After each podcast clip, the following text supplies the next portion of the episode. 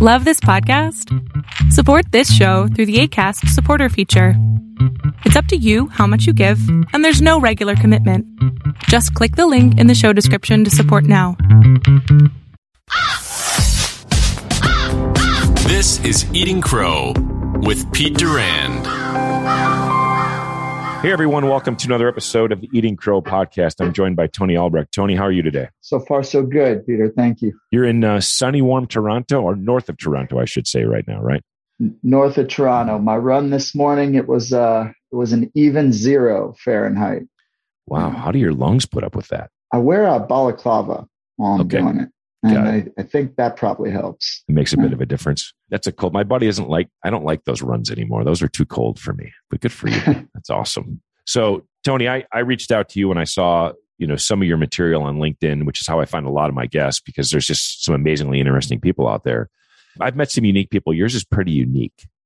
So you've got this thing called the Rowdy Creative, which is how you're expressing kind of all your, I'll say, career and personal heartfelt values. You're getting things out there. But let's start off with this tipping point in your life. And we'll drill back into it. But I want to start right off with this where you reach this low point. There's a lot of people that reach low points. There's not many people reach low points where you did. so take us back to this moment where you said, I've got to make some changes, got to eat some crow. And then let's kind of peel that uh, peel that onion. Sure. Yeah. That moment, uh, which I've written about uh, in public, including on LinkedIn, would be the the time I regained consciousness in a Guamanian jail cell. It was uh, Thanksgiving night, 2009. I was a new lawyer uh, coming out of law school at just about the worst time with the Great Recession. Mhm. Only job offer I had out of law school that summer was to join a solo practitioner on the island of Guam. It's the same designation as Puerto Rico, 11,000 miles away from Right. my hometown of St. Louis, Missouri. So took the job, went, but by then I was pretty much a high functioning alcoholic. You know, by the time I finished law school at 26, 27 years old, and yeah, ended up, you know, driving when I shouldn't. I describe that that experience as I thank God I, I didn't hurt anyone throughout my drinking career in the times I was behaving recklessly, but I failed a sobriety test spectacularly and and landed myself in a a concrete cell where I still remember you know, kind of wearing basketball shorts and flip flops and opening my eyes and just having those fluorescents glaring down at me. And that is what they call rock bottom. Right.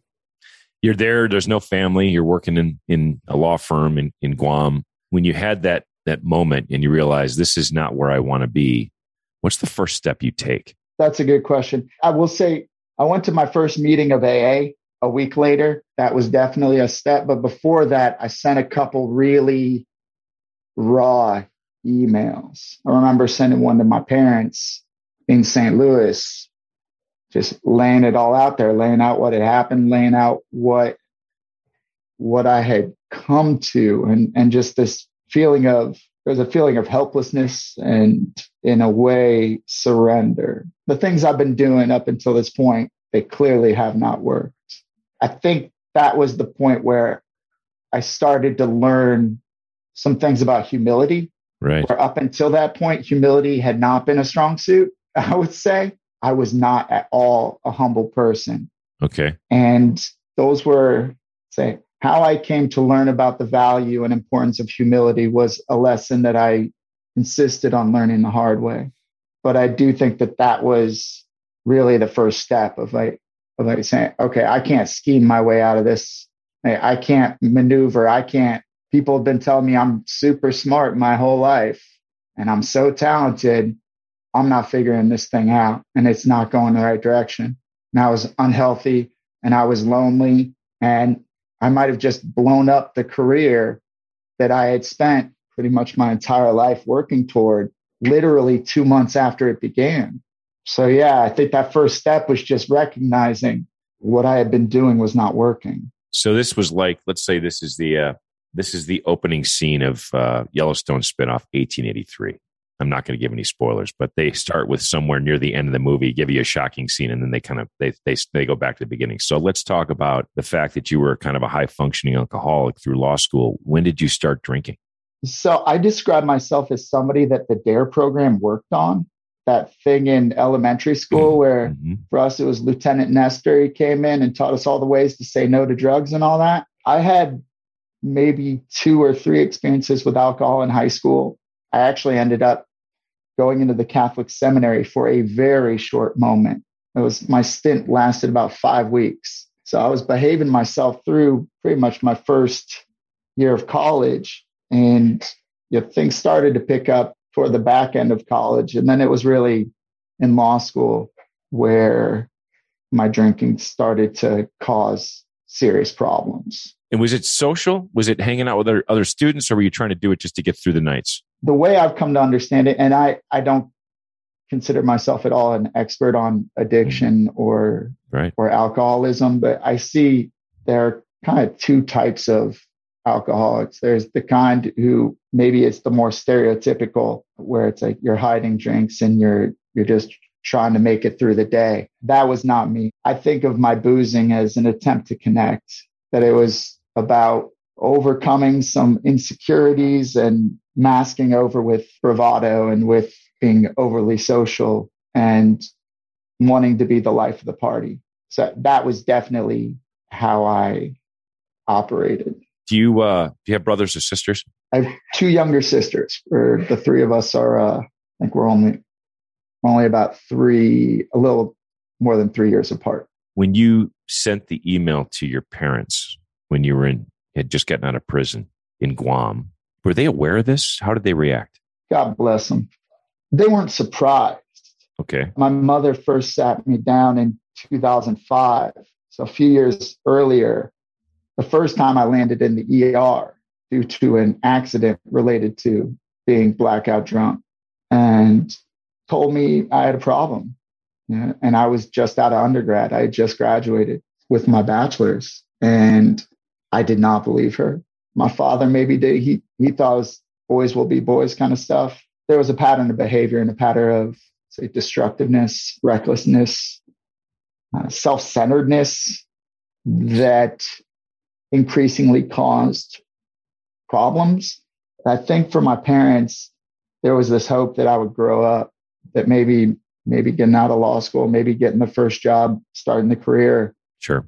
Maybe I'd finally move beyond that period of prolonged adolescence that I had mm-hmm. been been locked in. But my parents were always they've they've always been very supportive of me and they were then as well. I mean, it was, it was nothing but love from them. That's amazing. And, and, and by the way, that's the true test of being a parent, right? Mm. Is, is loving your kids unconditionally. That's part of the mm. job. And it's hard sometimes, right? You can love your kids. When I was 18 or 19, I, um, maybe had, as you described a little bit more uh, earlier, I was maybe a little more confident than I should be at that age. Mm. And my dad's a quiet guy, uh, which means when he spoke, I usually listened. He just didn't speak very much. And years later, my mom said, Yeah, he loved you then, but he didn't really like you a whole lot. I go, Why didn't he tell me? She goes, He figured he'd work it out. So I've got three kids grown. I've got, I'm going to be a grandfather in a few months. So my, my daughter's happily married. I got a son that is uh, 25 living in, in Raleigh, another one that's still in college. So, you know, they're all very different. And you're right. You, you, you love them for who they are and you hope you did as good a job as possible when you, when you kick them out of the nest and they go to school. So, amen to that. And I've got two little ones now who are three and, and our daughter just turned one. But, uh, our little man is, uh, he's hitting that phase that people are referring to as three-nager. Yeah. Oh, buddy, that attitude. You're an informed parent now, right? You've you've seen as bad as it can get with a kid. So you're going to approach this a little differently, maybe a little more buyer beware. You're going to look for signals, which is really interesting, right? You can see where this can go if you don't kind of get your arms on it. In parenting, what people don't realize, it starts when they're three. I mean, and two, right? You gotta. That's when that's when the magic happens. When they don't know they're being disciplined, they just follow the rules people forget that like i'm going to let my kid have his own expression and when your kid's two and three years old they don't get their own expression they follow the rules because when they're six and seven if you haven't done that you hate each other for the rest of your lives like literally everything's a screaming match and no one gets along if you haven't established those boundaries. I appreciate that. And Yeah. every day is a is a new education, right? Oh, With yeah. parenting. And that resonates for sure. There really is no manual, right? You kind of just. Figure it because every family's different. Their environment's different. Their kids are different. There's just no, there's no blueprint. When women in general, my wife had radar like you could not believe. Like she'd say, I was like, what's wrong? She goes, something wrong with Sammy. What do you mean? She goes, something's off with Sammy. And doggone it, she was right. Like somehow we'd get there and he'd be like, yeah. She just had a way of knowing when one of the kids was off. And she just paid really good attention to that. It's hard when you're a working parent. You can get distracted with a lot of other things. And uh, it's just difficult. Yeah. And that's definitely how it ha- works in our house. But to such a degree, I, I think I'm naturally scatterbrained. And the other day, I'm about to take my son out. She says, You know, you put Layla's coat on him, right? Like, oh, did I? and he's sitting there with the. Like, tell you what, buddy, let's put a let's put the other coat on you. Yeah, yeah. thank thank goodness that we both married way above our station. By the way, I appreciate you going back there, right, and helping us understand kind of how you got to that point in in law school. So you, you get out of prison, you go to your first AA meeting, and then you start to rebuild kind of back to where you need to be. Walk us through kind of how long that took, and what were some of the bigger things that that helped you get there. we could spend a while on that one. Oh, sure. the way I think about it now in retrospect, having built all this narrative around my rather nonlinear path, up until that point, I had been attempting to follow the, the conventional script for success and happiness. I grew up in the suburbs of St. Louis, basically went to, went to good schools, got pretty good grades, intended to. The question in my house was not whether you were going to go to college. The question was more which advanced degree are you going to get? Sure. My parents really emphasized education. So I had this idea of what success was going to look like. And it was just a matter of jumping through the hoops and checking off the boxes to get there. And it's in retrospect, it's obvious that that wasn't a great fit for me. It wasn't a healthy way for me to be approaching how to to build myself or my life is i think what ended up happening was i was not very authentic. I was concerned about checking off the boxes and i was concerned about portraying myself in a certain way and being seen in a certain way. And i was i was very careful about my persona and how people viewed me i think. And ultimately i think that was what led to of my my problems was this this sense of living a story that was written for somebody else. And so with that rock bottom moment you know the line i like that i ran across somewhere was you hit rock bottom the moment you stop digging. And once i stopped digging then the question is all right now how do you get out of the hole? And for me it, it ended up being a breaking down i think of my whole personality. And you know, the whole edifice of who I was. Not to be overly dramatic about Oh, it. yeah. I'm a big believer in the the 12 steps and that as a methodology for self exploration. And in that program, they talk about it works if you work it, and what happens if you work it is a spiritual awakening can happen. And I don't mean that in a in a religious sense, but Mhm. that is what happened for me. So that by virtue of unpacking my past and unpacking resentments and insecurities and fears and really facing up to those for the first time, maybe ever. Yeah, after going through my 20s, repressing and hiding and papering over, those things lost a lot of their power. Mhm. It, uh, and I was left with a clean slate, like a blank slate, I should say, where I didn't have a wife or kids at that time. Thank God. And that would not have gone well had I managed to get myself married out of law school. Sure. And I found myself on Guam without knowing very many people and a lot of time on my hands. And the overarching question was, number one, how do you get healthy? Get your head on straight. Then the more important question going forward was, who's the man you want to be? How do you want to show up in the world? And so for me, it was a matter of starting to understand what my foundational principles were going to be, you know, my, my values as a man. And I tend to describe how things have unfolded since then in the context of my tattoos. I say, have you seen Memento? Yeah. You know, it's it's not quite like that, but it's sort of like that. Where okay. my, I didn't get my first tattoo until July of 2010, and I was at that point I was a few months after my last drink, and again, there are things that I need to not forget. And there are things that I need to remember if I'm going to keep my head on straight and keep myself moving in a positive, healthy direction. Yeah. My first tattoo was the date of my last drink. This is an audio format, so you can't, yeah, it's not going to do much good for the audience. But yeah, yeah May 29th, 2010, with a, a reminder of a line from the, the big book of AA that it goes, We are granted a daily reprieve from our disease contingent on the maintenance of our spiritual condition. And that's, I've tried to keep that in mind every day since then. That's a very meandering answer to that question.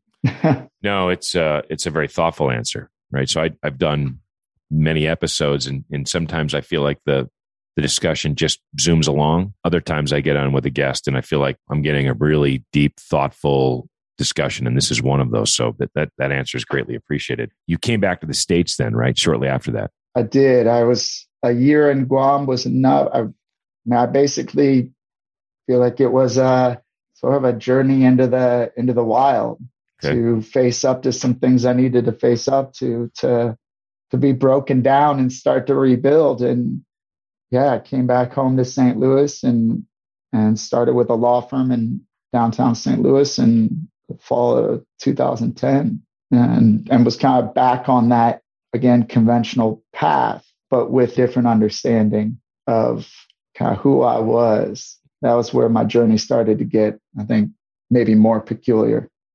you stayed in the in the law field through looks like 2020 or 2021 and during that period of time is that when you met your wife i will try to put this as succinctly as i can so I worked for one firm from 2010 to 2013. And during that time, I was kind of rediscovering myself okay. in a way. And I was, I had this fantastic job where I just flew around the country taking depositions. It was sort of like George Clooney and Up in the Air. Ah, yeah. familiar with that? Very uh, much so. Yeah. That was kind of my life. But I was like blowing through 50 books a year and, you know, like reading eight books at a time. And I had plenty of time, plenty of bandwidth. And the things I was reading were moving me in a direction of, okay, I should be doing something else even then. And I ended up, and I've heard other episodes of your podcast where people describe this kind of moment, but sitting in my office in 2012 and then talking about it later later in the day and not knowing what the color of the wall was behind my computer you know in this office i'd had for two years i didn't know what color it was wow i'm out of here I guess like it was a good job. It was a good deal, yeah. good people. Yeah. But I, I ended up deciding to take a year sabbatical in 2013 to try to explore what would happen if I took some time, took some space. And we could do a whole episode on what happened at, in the summer of 2013. But to make it shorter, that one year sabbatical ended up turning into four years where I did not have a full time job from 2013 to 2017. I traveled, I did a ton of what you might call bucket list stuff. I made my living still as a lawyer, as a contract attorney, both in the niche I had been in mm-hmm. in those first three years, as well as doing some civil rights and, and uh, homeless advocacy legal work in St. Louis with a great organization there. There was that period. And I met my wife during a 10 day silent meditation retreat in the Indian Himalaya, which I guess so like that, that bucket list sort of thing where we started talking as we were waiting for our room assignments on the way in and started talking on our way out of the place and haven't stopped talking since. She's a Canadian and we got engaged not too long after. In retrospect, it is so goofy how quick it met, but we were engaged within six months of meeting. It did not feel that fast at the time. We got married in the summer of 2016. And then it was like we were both in our mid 30s, we wanted a family. I was like, all right, so it's it's time to figure out how to try to gracefully transition from this period of vagabonding to and kind of plugging back into the matrix, so to speak. So I got a really a really good opportunity with with a good friend who was had the chance to start an office uh, again in that same niche I had been in.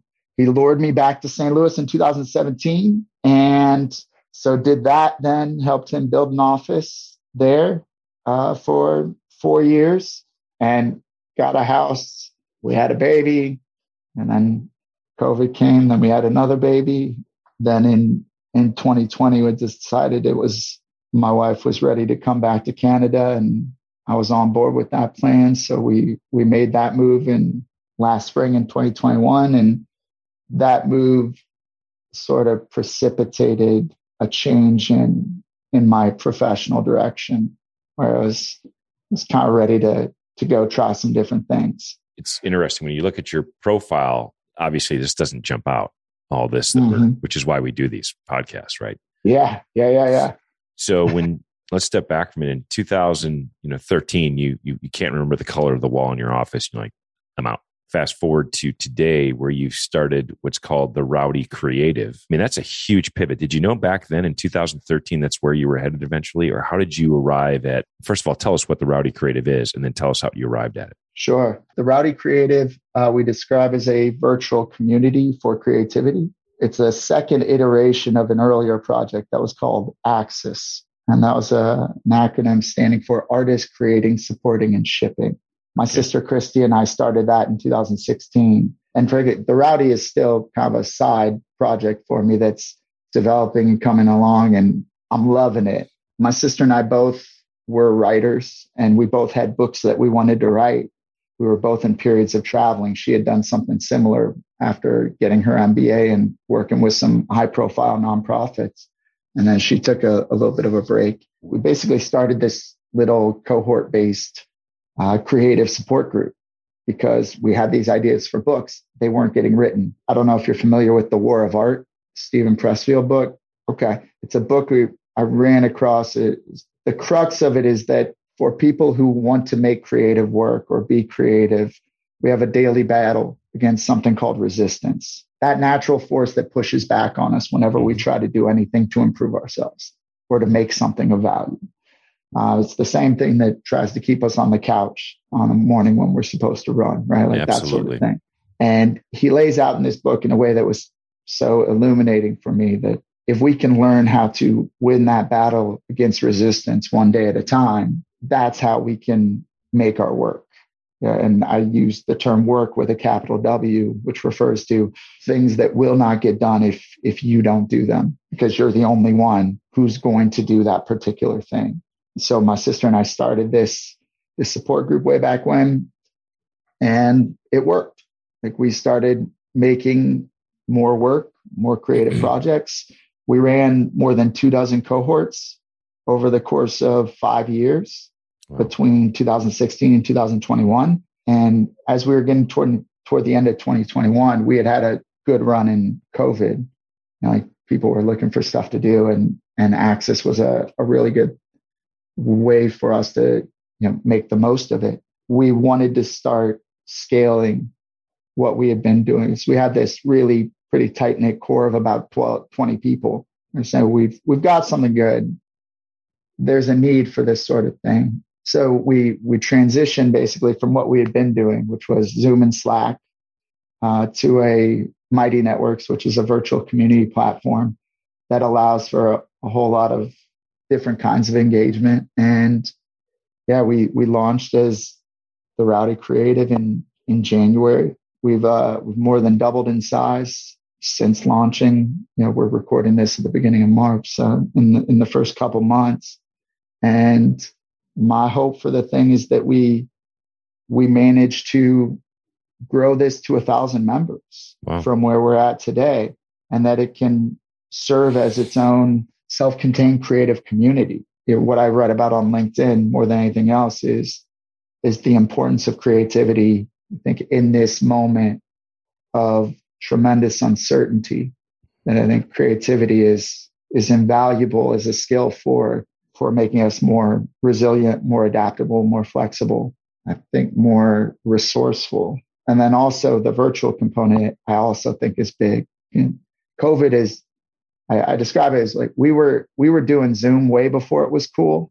We learned a lot about how to spend time in Zoom rooms in ways that feel really good, which has become more important. And thank goodness there's maybe a light at the end of the COVID tunnel now, but I don't think this is going away. And by this, I mean our reliance on virtual technology and having virtual spaces. I think we're all going to end up in virtual communities. I think it's going to continue to be an increasingly important part of how we as individuals find like-minded people for for fulfilling a, a variety of of our needs. I would 100% agree. I think it, it opens doors that were not previously openable, right? I mean, you can meet people and interact with like minded people across the world instantly. Mm-hmm. And it yeah. does allow people who may not, A, be comfortable or have access to an in person meeting to, to get into this two dimensional world and somehow find themselves. I work with a couple volunteer organizations that help people start companies. And we used to do it on site.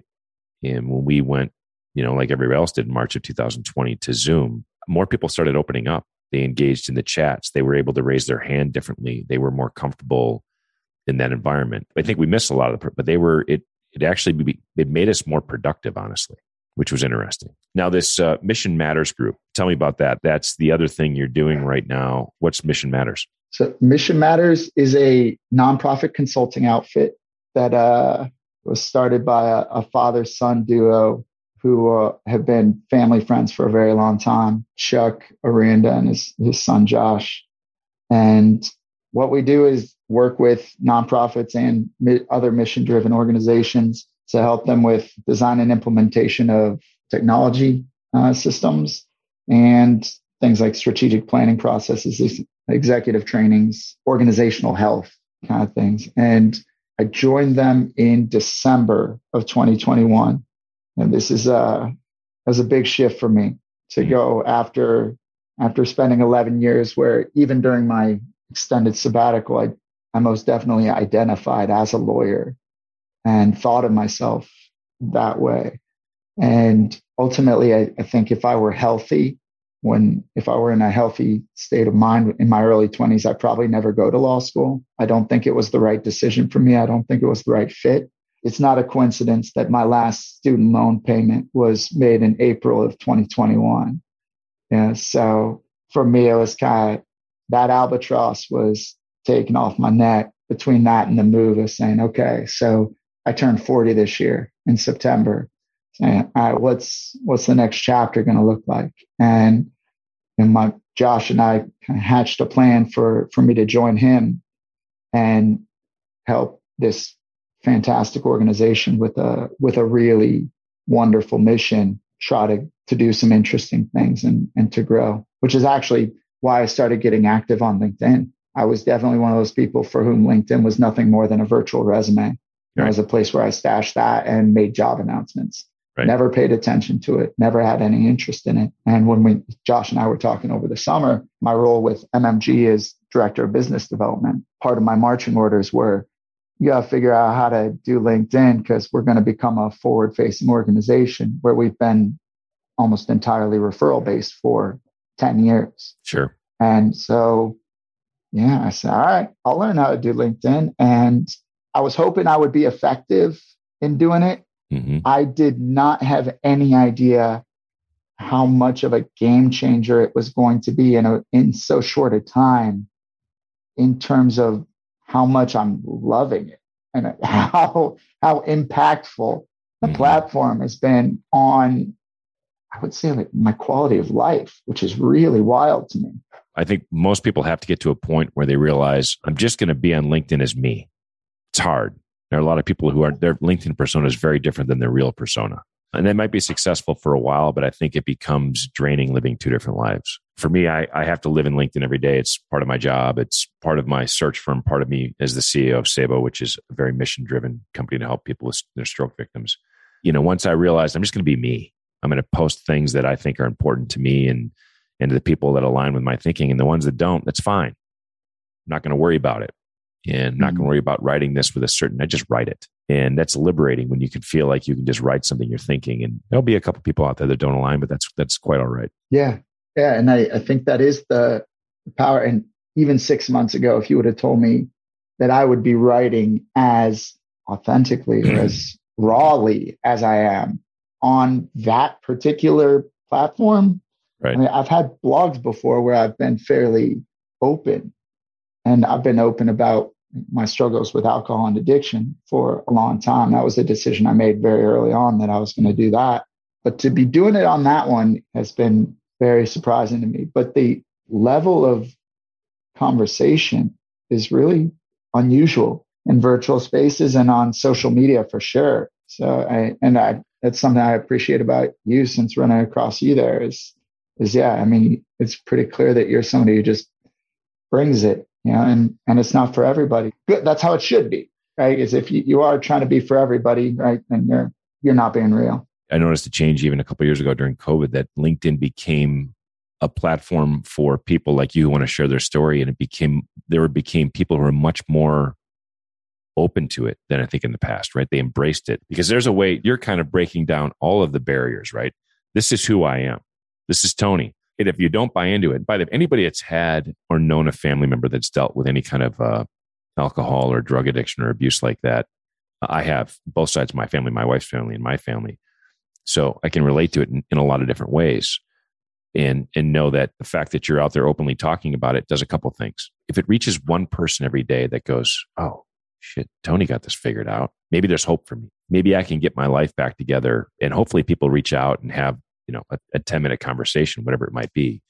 That's mm-hmm. why I'm always open to people reach out. i will I'll talk with you. I mean, even if it's not necessarily the right thing for my business, I'll have a conversation with just about anybody and hopefully help them because it, there are a lot of people out there looking to find themselves and LinkedIn's probably the closest place they have where they can just sit down and write what they're thinking.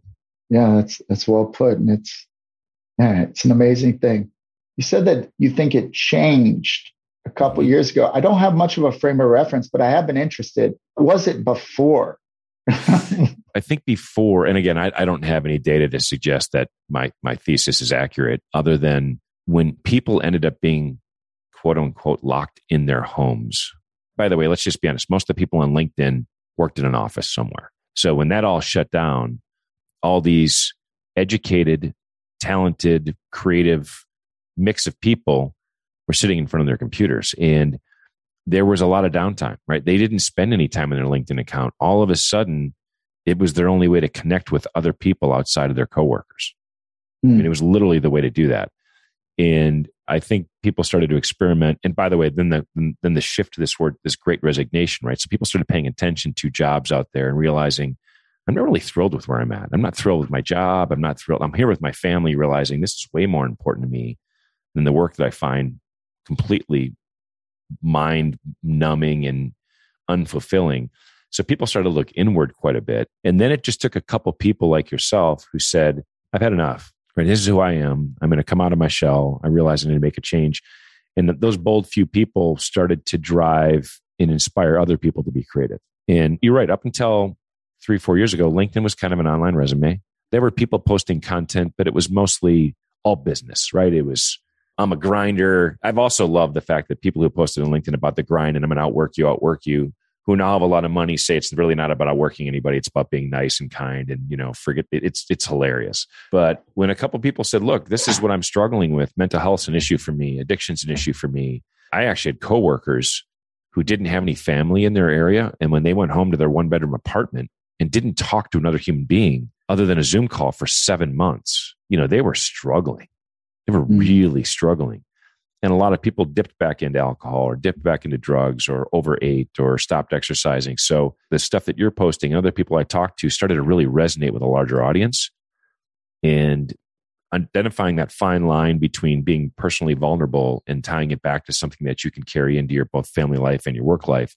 That's where I think LinkedIn has made a good has made a nice adjustment of recognizing there really is no work life, family life. It's life. And that's where I think people resonate to what you're talking about, Tony. It is life. You can't walk through the doors at work or get on a Zoom call and not remember you have a son with 102 fever in the background or your wife's father passed away all those things are in your head all the time when employers recognize that and you know there's another guy kevin miller who i have on my podcast coming up as well ceo started a company same struggle you know, drugs and alcohol very open about it with his employees his revelation is it's so empowering to know that they can bring anything. You know, I'm dyslexic and I, I, was afraid to talk about that before, but how can I, you know, deal with this? So I would tell you what was unique, what drew me to your content. You weren't doing it for attention. There are people that post their stories who are looking for likes. They're just looking for affirmation and likes. There are people who are posting their stories because they don't need anything. They're there to offer something that's a very different situation. I think it's inspiring. I think it's important. I think people need to hear it. And particularly the way that you talk about it, Tony's pretty unique.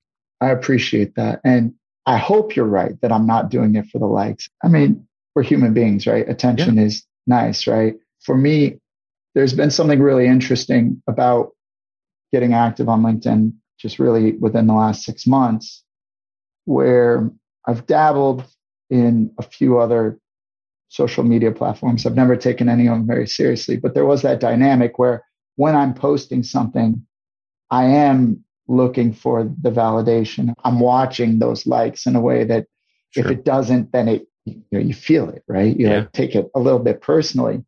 And it's been really interesting here. And I, I don't know why it is now with this that I feel differently but I'm just describing it as a dog chasing cars. I'm doing my thing. And if it helps somebody, that's awesome. But I, I don't know what that is. And I don't know why it's, it's unfolded that way for me. I just get the benefit of being slightly amazed whenever something resonates or when somebody reaches out and they want to talk. Mm-hmm. Yeah, I, I'm somebody who's got a default setting of saying yes to too much stuff. like, and so now that's, that's becoming more of a thing where okay. There are, well, there's only so much much time into the day.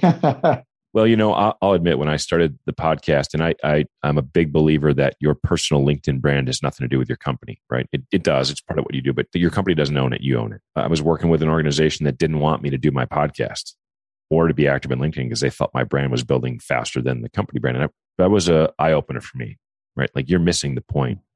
The best companies have employees with strong personal brands right? Mm. And if you have the career path they're looking for with inside your organization, wonderful. If you don't, encourage them to go find the right one, right? And be there for them. You're building relationships.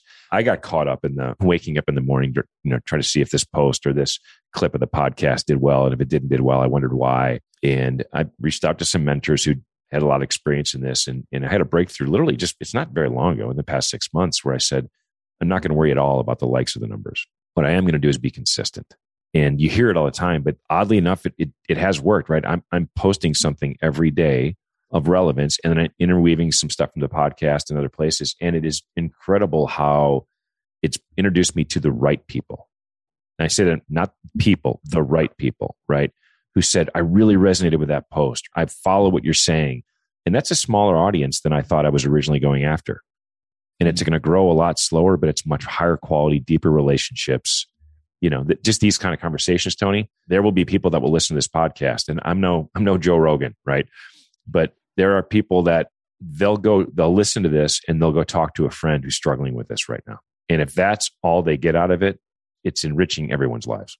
Yeah, I, I appreciate that. And I, that part about speaking directly to people in a way that the right people can find you yeah. is so key to all this. Where I've yeah. been I've been amazed at the the quality of conversation and the quality of connection. It's been really unexpected and like just meeting people like you is is such a you know, something I'm very grateful for. Yeah, and I'll tell you that the people I've had on my show, I've stayed connected with for all sorts of reasons. Right? We we network people back and forth. We just catch up with each other to see how we're doing, and so many of their journeys have changed direction. Right? They're after the podcast a year and a half later they're doing something completely different because maybe like you they said i wasn't meant to be an attorney right i've got mm-hmm. this career i love to write i love to have other people uh, by the way the, the resistance i'm going to read this book right the war of art i you're right the resistance i'm a big fitness guy getting off the couch doing those things people don't realize there's a natural tension to have you not do that and once you figure it out and win that battle just every day I'm just going to win today's battle We'll worry about tomorrow's battle tomorrow. It's liberating. I'm always thinking what the title of the podcast episode is when I'm doing these episodes. I highlighted a couple things in my notes over here to the right. So the one I really liked was You Hit Rock Bottom the moment you stop digging. Works for me. That's just a great title, right? Tony, I've I've really enjoyed this and I'm gonna I'm gonna be a big fan of yours and continue to follow your content in, in your business and the Rowdy Project. It's awesome. Um, how'd you come up with that name, by the way? Trial and error. I'm a huge fan of the name, and I think that that name is as good as Axis is bad. And I came up with both of them, and I used the. and, but this one really was. I could. I was actually in this notebook I've got sitting in front of me, where I'm just working through it over the course of days and just listing different things. And when I come across something that I kind of like, I spend some time with it. Yeah. I roll it around in my head and nope, I don't think so. Keep going. And this was one where that combination of words really, I was like, okay, I can yeah. stop working now. The Rowdy Creative has all the right connotations of not only creativity, but it has, it has a feeling of forward leaning, right? Like it's, I'm leaning in and we're going to be heard, right? You're going to be heard.